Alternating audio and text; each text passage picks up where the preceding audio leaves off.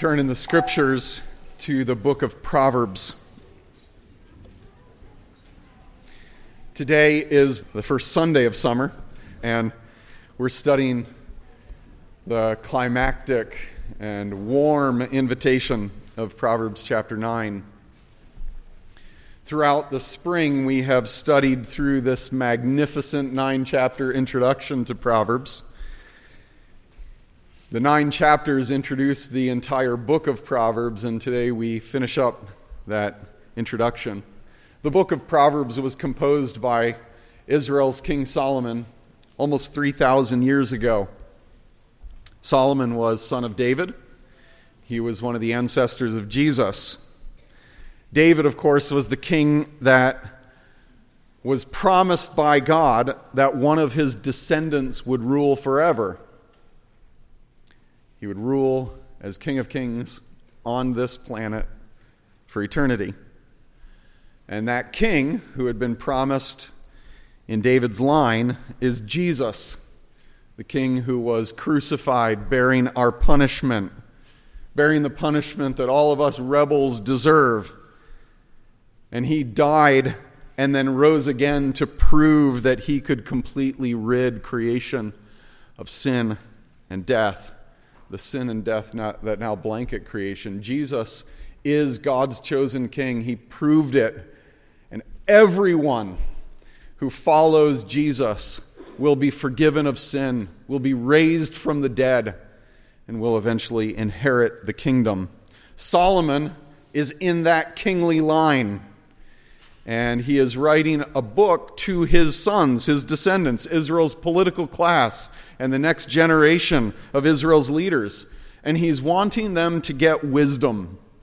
Every week in this study, I've tried to just give a very simple definition of wisdom. Wisdom refers to a skill, it's not fundamentally what you know, it is a skill in living, it's a relational skill of pleasing God in every facet of life. And right now, before we read Proverbs chapter 9, I want to do a quick summary of what we've studied in the book to this point. So if you're at Proverbs 9, turn a few pages back to Proverbs 1, and you'll see that in verse 1, Solomon introduced himself. And then in verse 2, he said, Here's my goal that you would know wisdom. I want you to figure out what it means to live wisely. He says in verse 4 that his whole goal is that those who don't have wisdom would get it. And in verse 5, that those who've started down the path would keep going, that they'd increase in learning. Verse 5. And then he starts in verse 7 with his thesis statement. Here's where wisdom begins Proverbs 1 7 The fear of the Lord is the beginning of knowledge. Wisdom begins with fearing the Lord. What does it mean to fear the Lord? It means that God is the most important reality in your life. It means that God matters to you. It means that what God says to you matters more to you than what any other voice is speaking to you. What God says matters. It means that what God thinks of you matters more to you than what anyone else might think of you. God matters to you. His existence matters to you. A relationship with Him has changed your life, it shapes your life. That's the fear of the Lord. And Solomon finished chapter 1 with the most basic the most basic lessons for getting wisdom in life. He first says if you're going to get wisdom, you're going to have to refuse bad friends who encourage you to disobey God. You're going to have to say no to bad peer pressure. And instead, you're going to have to repent or turn or change your course of direction whenever God corrects you. So, the, the review of chapter 1 is Do I respect the Lord? Do I reject friendships with people who encourage me to disobey God? Do I repent when God corrects me? Do these sorts of things characterize my life? If you care more about fitting in with God belittling people, with people for whom, you know, God doesn't really make a difference in their lives. If you care more about fitting in with them than pleasing the God who made you, you'll never get wisdom. If you know, I know how God wants me to live, I always sense it in my conscience. But you just turn off the conscience, you flip the switch, and you say, I know the way God wants me to live, but, but it doesn't really matter whether I live that way or not. If what God says actually makes no difference to you, you'll never get wisdom. The way Solomon describes these life choices is significant. If you look at Proverbs 1:20, he describes the invitation of a, of a life in which God matters. He describes it as a personified woman a graceful and elegant woman who's crying out to all of his sons Embrace me. Live in a relationship with me. We'll come back to that. Proverbs 2 picks up right where Proverbs 1 left off. Proverbs 1 left off saying, Whenever God corrects you, receive it. That's right where Proverbs 2 1 picks up. But then he describes a progression from simply receiving correction that's given to hungering for wisdom and then crying for it, verse 3 of chapter 2, and then hunting for it, Proverbs 2 4. Look at Proverbs 2 4. He says, You'll learn to live in a way that pleases God if you seek it like silver and search for it as for hidden treasure. He's describing treasure hunters. What he's describing here is a life dominating pursuit. Is that how you'd describe your desire for the correction of God's word? If hungering for God's correction doesn't dominate your life, you'll never get wisdom. And if you look at chapter 2, verse 12 and following, you'll always be susceptible to the temptations of evil friends and verse 16 is where he starts saying, If you don't get wisdom, you'll never be protected from evil women. And that's the first of five times in these first nine chapters that Solomon warns his son about the destructive seduction of immoral women. Interestingly, I didn't point this out weeks ago when we were studying Proverbs 2, but if you look at verse 22, Solomon warns his sons that disobedience will result in God uprooting them from the land. You see that in verse 22? God's going to uproot you from the land. The imagery is like weeds that get pulled from a garden. That's exactly what happened to Solomon's sons just a few generations later. The first 12 verses then of Proverbs 3 are six pairs, each verse. Verse 1 and verse 2 is a command and a promise. And then verse 3 and 4, same thing. Pairs, a command and a promise, a command and a promise. You have six pairs. And all of them are stressing the importance of living life with God at the center. Does how I work, that's addressed in these verses. Does how I make decisions, does how I handle money, does how I react to trials show that God is central in my life? Do I live life with God at the center? It's interesting that, Prover- that Proverbs 3 goes on to stress that if you get wisdom, your, your life will be blessed. It's in that central section of Proverbs 3. Do you see that in verse 13? The verse begins with the word blessed. And this little poem in the center of the chapter, in verse 18, ends with the word blessed. It'll be like tree of life kinds of blessings, according to verse 18. And I pointed out, and I've tried to point this out repeatedly, that when Solomon is describing the blessed life that comes to those who get wisdom, he's not merely thinking of temporary blessings like you're going to live a little longer, you're going to live a little happier, you're going to live a little wealthier. He's not thinking of mere temporary blessings. All of those things are true, and sociologists have known it for decades. But Solomon has in mind a tree of life kind of existence where do we know about the tree of life? It's Genesis 1 and 2. It's a Garden of Eden kind of existence. You're going to be blessed with an existence of life outside the curse. This whole world is cursed with sin that cuts through every one of our hearts, and death that breaks off every relationship we know. And Solomon says, Do you want blessing? Do you want tree of life kinds of blessings in your life? Then get wisdom. People are created for life, eternal life. We're created to know God. We're created to love Him and love others. Do you want life, eternal life, on a curse free planet with a sin free population? Under the perfect rule of God's chosen king? Do you want blessing? Get wisdom, Solomon says. Get wisdom.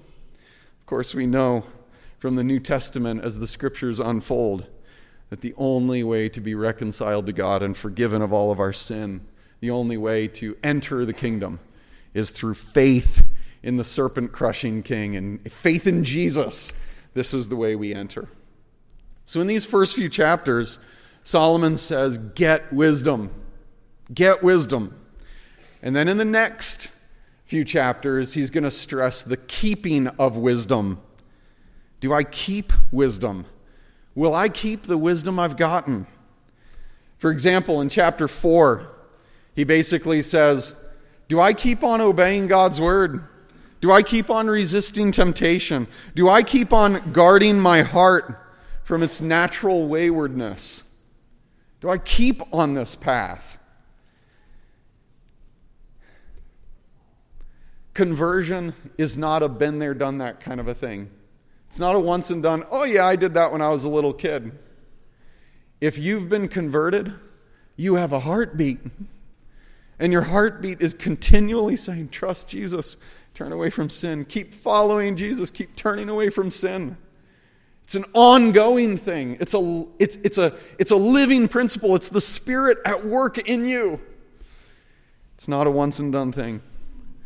Solomon is then in chapters 5, 6, and 7 going to repeatedly warn his son about sexual immorality. Sex outside of God's design of marriage.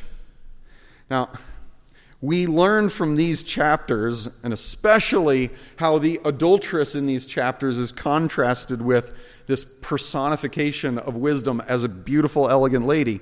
We learn that there is a deep connection in this world that God created between an individual's sexuality and that person's devotion to God. This is very, very basic. To live immorally will drive you from God. And to live for God will bring your sexual desires and your sexual behavior under the control of God. There is no other option. God, in the way He's created the world, has deeply intertwined our sexuality, our sexual desires, and our behaviors with what it means to be devoted to Him. In chapter 5, Pastor Greg warned about the ruinous consequences of adultery. The ruinous consequences. In chapter 6, I warned about adultery's most devastating consequence it is an abomination to God, it is revolting to Him. It is one of the things that God hates. And in teaching chapter 7, Lee stressed the seductive power of adultery that everyone must keep on resisting. If you are going to keep on the path of wisdom, you are going to say no to sexual temptation thousands and thousands and thousands of times. It's part of what it means to live wisely, to live devotedly to God. Now, in Proverbs 8, it's the chapter we studied most recently, just two weeks ago we saw wisdom's sales pitch.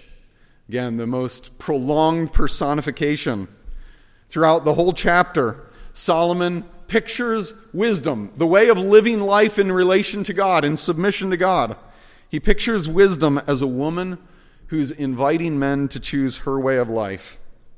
And she promises that those who follow her will be blessed with life, while those who reject her will be judged with death.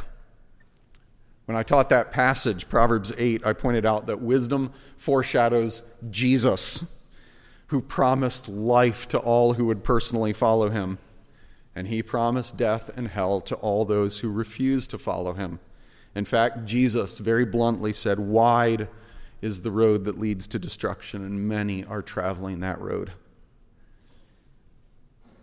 I also pointed out that the whole reason Solomon personified wisdom as a woman was to teach his sons that commitment to God is like the commitment of marriage. It is both decisive in its beginning and it is ongoing in its duration. You commit to God like you would commit to a woman in marriage. That's what he's teaching his sons. So I just summarize the, the whole introduction to this point, saying we've learned that a relationship with God is best pictured by marriage. Like Solomon's sons, embracing a term that's used frequently throughout these chapters, embracing wisdom.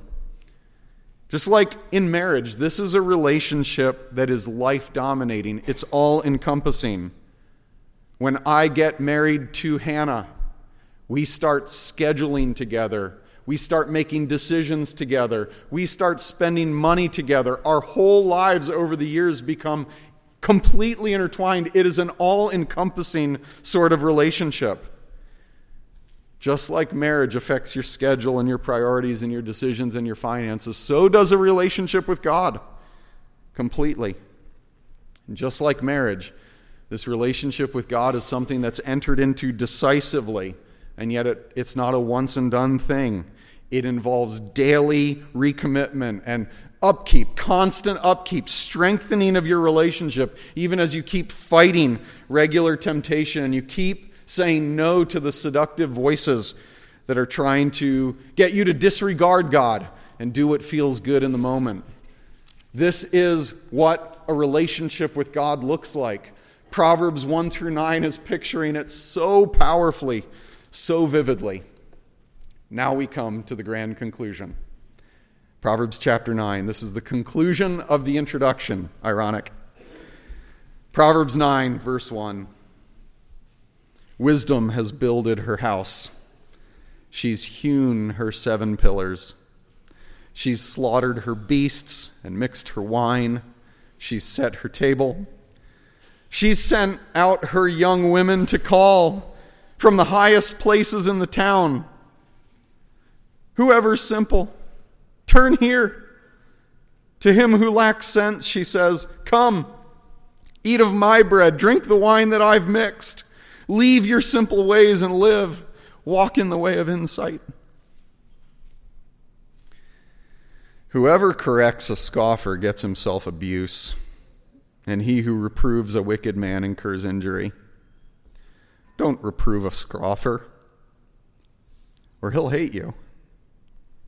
Reprove a wise man, he'll love you. Give instruction to a wise man, he'll be still wiser. Teach a righteous man, he'll increase in learning. The fear of the Lord is the beginning of wisdom, and the knowledge of the Holy One is insight. For by me your days will be multiplied, and years will be added to your life.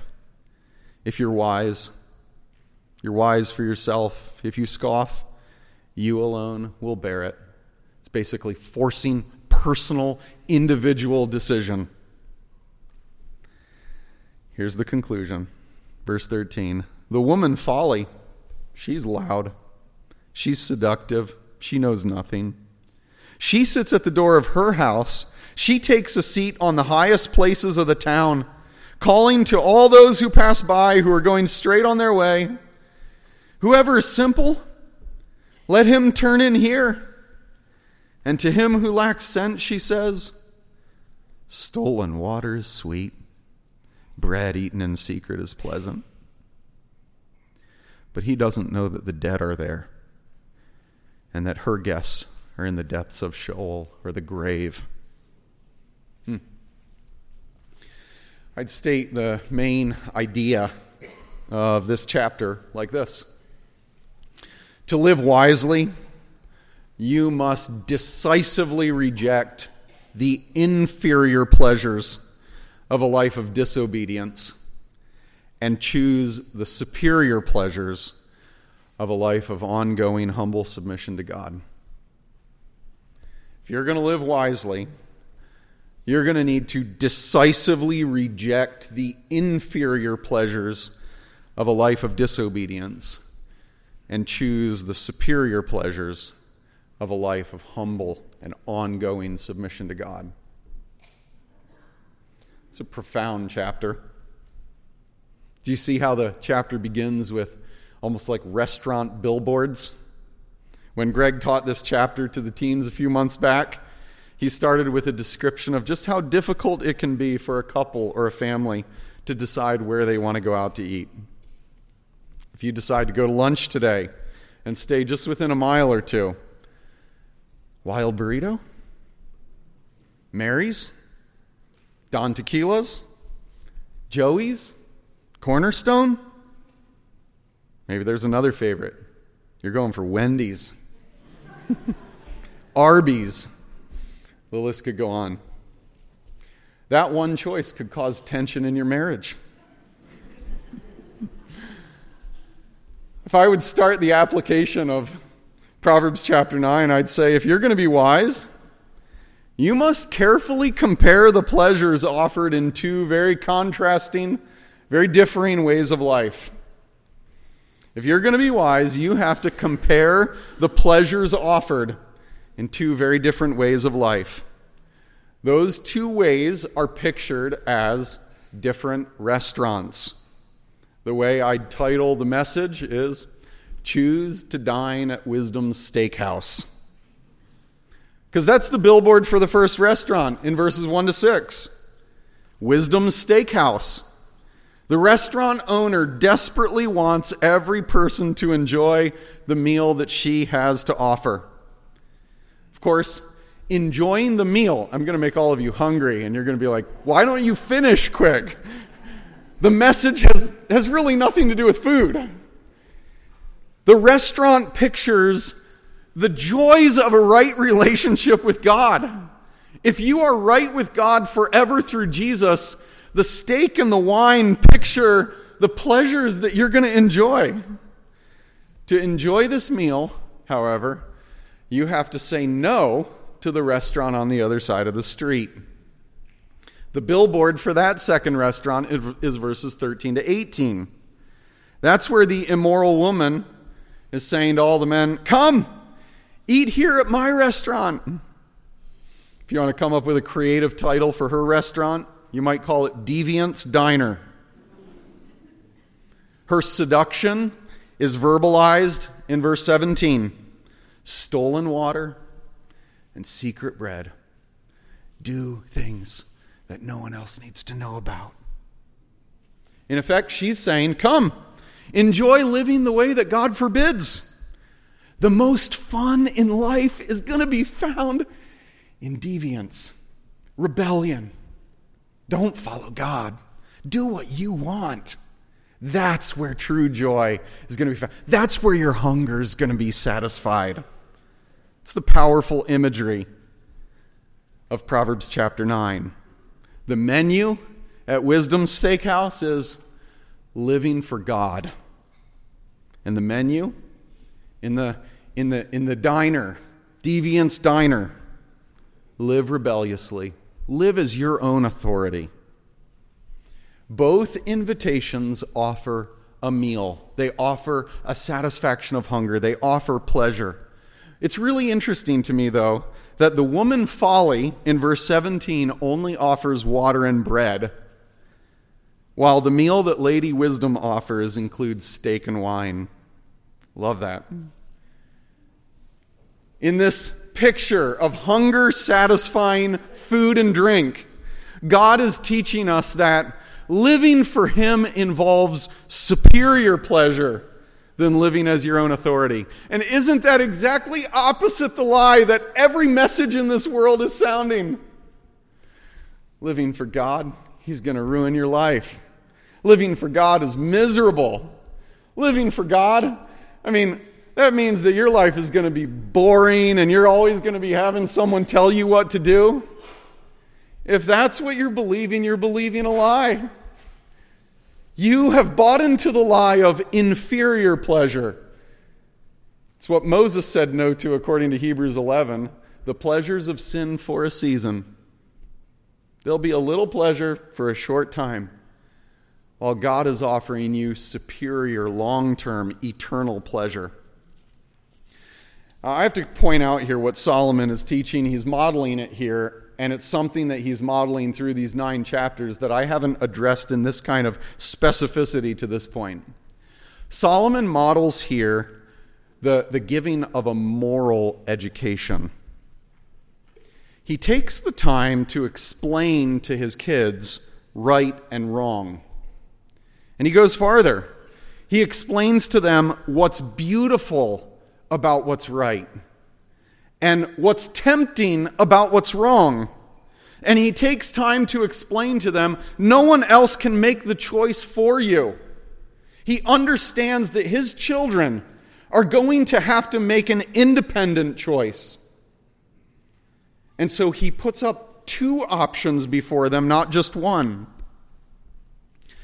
Every one of us in this room comes into the world needing a moral education being taught right from wrong, being taught why right is right and why wrong is so tempting, and being challenged. There's coming a day when you're going to have to make choices for yourself.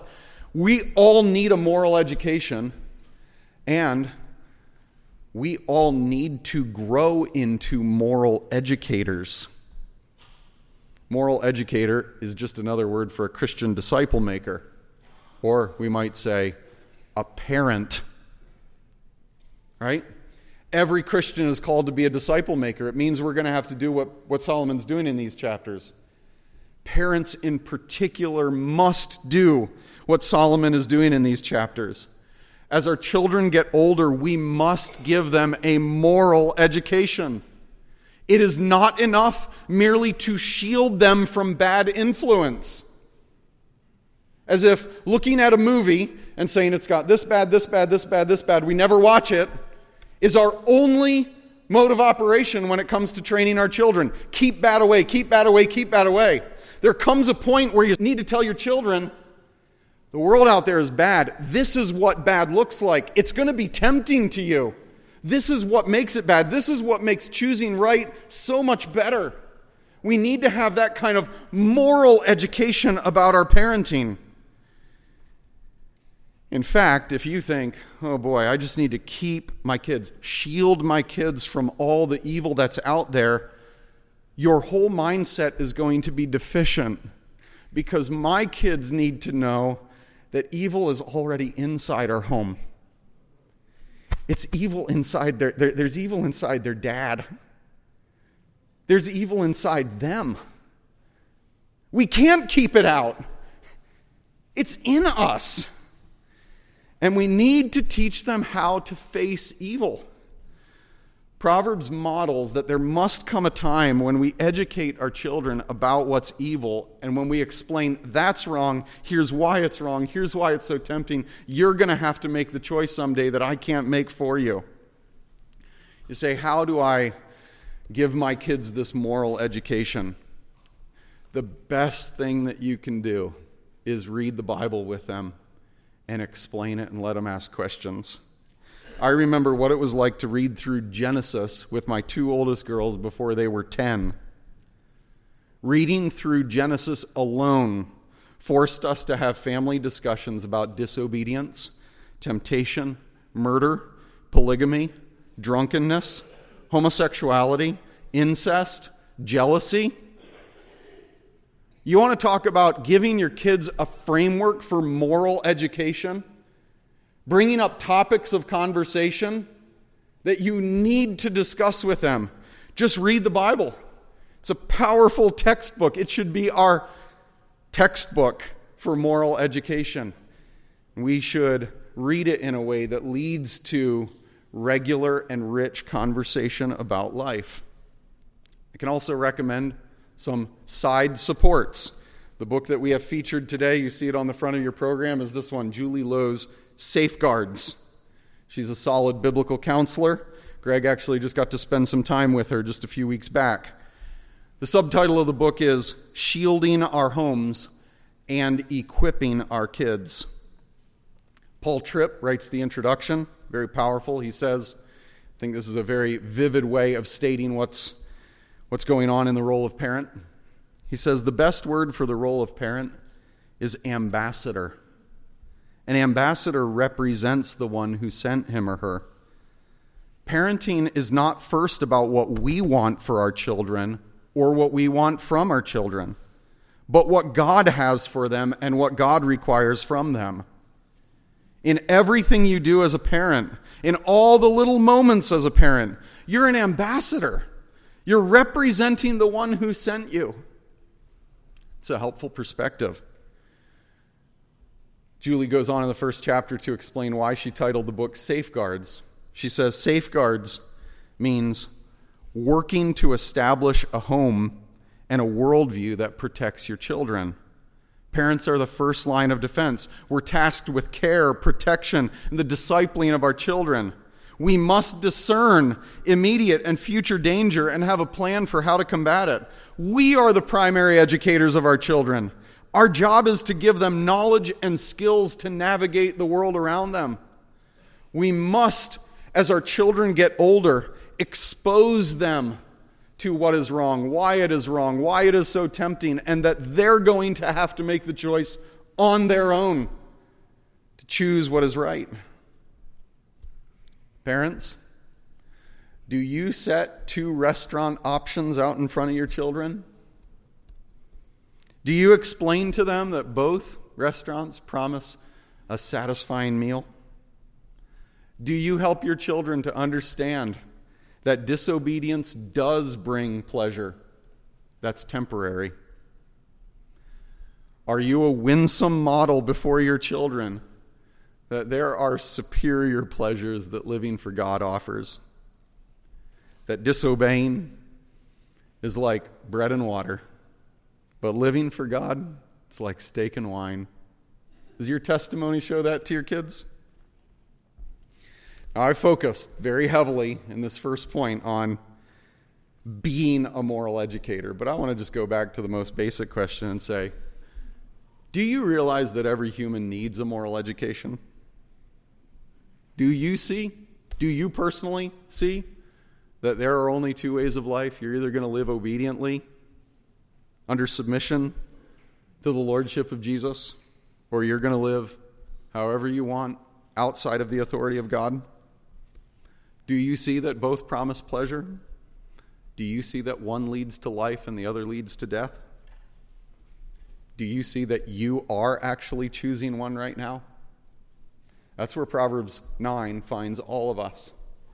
I would urge you, the message of Proverbs 9 is not obey, and hope that your good works are going to outweigh your bad. The message of Proverbs 9 is there is no human who can naturally earn a relationship with God. The message of Proverbs, along with the message of the entire Old Testament, is we have something within us that is deeply wrong. We need to be forgiven, and there is a way of forgiveness. The way is Jesus. He's the way, the truth, and the life. The only way to be reconciled to God the Father is through faith in Jesus, through life commitment to Jesus. We learn from the Proverbs that no one naturally obeys God's law, that life is found in the only, in being united to the only man who ever lived with perfect wisdom, and that is to Jesus. Second point if you're going to be wise, you must choose ever increasing teachableness rather than ever increasing stubbornness toward God. There's no third option. Between these two restaurant uh, billboards is the street of life. Verses 7 to 12 are the central verses of Proverbs chapter 9, and they lament scoffers and praise the righteous. According to verses 7 and 8, scoffers are those who don't care about God. They don't care about what he says. They marginalize all those who live as if God matters. I'd guess that most of us can relate to both sides. It says, reprove a scoffer and you'll get injured. I would guess that most of us can relate to both sides. Have you ever tried to correct someone and they say, Who do you think you are? Mind your own business. Stop trying to rule my life. If you've corrected someone and gotten that response, you probably have corrected a scoffer. Let's flip it. Have you ever been corrected and you said, Get out of my face? I don't care. Stop trying to tell me what to do. If so, you've demonstrated that you're a scoffer, that you're not teachable. According to these verses, a rejection of God's word grows like cancer. If it is not addressed with the treatment of humble repentance when you're corrected, it'll just increase all throughout life and you will grow harder and harder and harder. But contrasted with the scoffer are verses 8 and 9. It's the righteous who live with an ever increasing habit of loving to learn. They love correction. Have you ever corrected someone and they replied, Thank you. I really appreciate that you care enough about me to tell me something that really could have been hard for me to hear. Thank you. If so, You've probably talked to someone who's modeling wisdom. Have you ever replied like that? Now, of course, the wisdom that's in view is not teachableness generally, as if someone is correcting you regarding like how you're fixing a, a, a, a car or how you're fixing a window or, or something like this. We're talking about correctableness when it comes to living for God, what it means to live for God. Do you love correction in that way? According to these central verses of Proverbs 9, you can either resist correction and be a scoffer, or you can be someone who loves correction and is always willing to grow from it. It's this life of ever increasing hardness or this life of ever increasing softness. I have a book stamp that you'll see in all of my books. It comes from How to Read a Book which is a great classic book. Little statement in that book that I hope continues to shape my life till I'm with the Lord. The mark of humility is teachability. Are you a teachable person? Do you want to be a teachable person?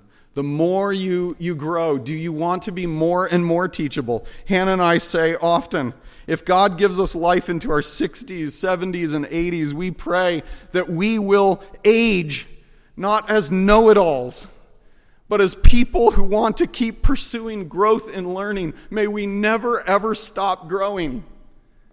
It's the two paths. Now we come to the very, very center of the chapter. Last point, we're concluding here. The very heart of the chapter sits verse 10. It's the bullseye of the chapter. It's the bullseye of the first nine chapters. It's a beautiful repetition, but not an exact repetition of Proverbs 1 7, where we were told that the fear of the Lord is the beginning of knowledge. Proverbs 9:10 says, "The fear of the Lord is the beginning of wisdom, and knowing the Holy One is understanding. I said at the outset, the fear of the Lord means that God's existence is most important to you. You live in a way that shows God matters, His word matters, what He thinks of me matters. But notice this rhyming phrase, the second half of verse 10. Fearing the Lord means knowing the Holy One. Do you know the one true God who made the world? I didn't ask, do you know that he exists? Do you know certain facts about him? I didn't say, do you know about him? The question that Solomon is forcing us to ask in verse 10 is Do you know the Holy One? Do you personally know the Holy One? Do you have a relationship with Him? If not, then you need to be converted. You need to turn your life from being your own authority and you need to submit your life to Jesus, the one who was crucified, bearing your punishment, the one who rose again, who can raise you again from the dead. You need to commit your life to Jesus. And this commitment is like a marriage commitment. It's not a, I did it that Sunday morning in the middle of June. I guess it sticks. No. It is a commitment that might begin today for you, but it should be ongoing. It should be something you keep recommitting yourself to and growing in like a good relationship. This is what Solomon is describing.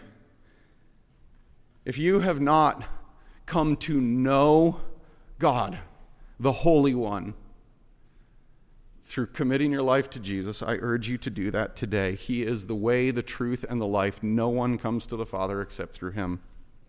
And now I speak to Christians. You have given your life to Jesus, you have trusted Jesus as your only hope for being right with God. How's your personal relationship with God? Do you keep relating to God? Do you keep your relationship with God strong? Do you read His Word? Do you respond with prayer? Do you regularly thank Him for His gifts? Do you regularly worship Him? Do you regularly cry out to Him in times of need? Do you love the Holy One?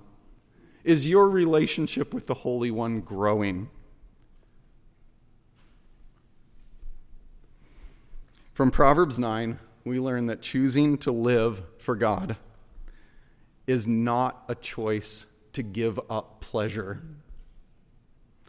Those who follow Jesus, they don't have to check at the door fun, enjoyment, and pleasure in life. No, not at all. If you choose to submit to Jesus, if you entrust your life to God's chosen king and make him your authority, you actually choose a life of eternal pleasure, a life of superior pleasure and how could it not be? Knowing the Holy One, the one who has no equal. We have such little puny views of God. We think that if we commit our lives to the God who made us, He's going to ruin our lives.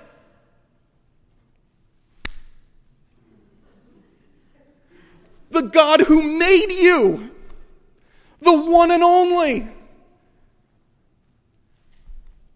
How could knowing the Holy One ever be boring or miserable? Do you have such a low view of God? I love what Solomon's father sang.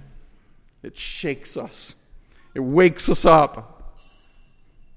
David said, in God's presence is fullness of joy. At his right hand are pleasures forevermore. Choose to dine at Wisdom Steakhouse. Father, I pray that you would shape our lives with Proverbs 9. First and foremost, Lord, I pray that you would be exalted as the Holy One, the one whom we come and adore May we pursue a deeper relationship with you all throughout life. Father, for Christians in this room, God, I pray that you would wake us up to our lazy habits of relating with you. For those who are strong in their relational habits, God, I pray that you would strengthen them, bless them, and keep them humble and teachable till the day they see you. Father, maybe there are children in here who think that obeying you is a life of misery. Oh God, I pray that you would pierce the darkness of those thoughts and open their eyes to the joy and the pleasure of living in right relationship with the God who made them, who gave them every capacity for pleasure that they, that they have. Oh God, I pray that you would shape our lives with this passage. Be exalted. In Jesus' name, amen.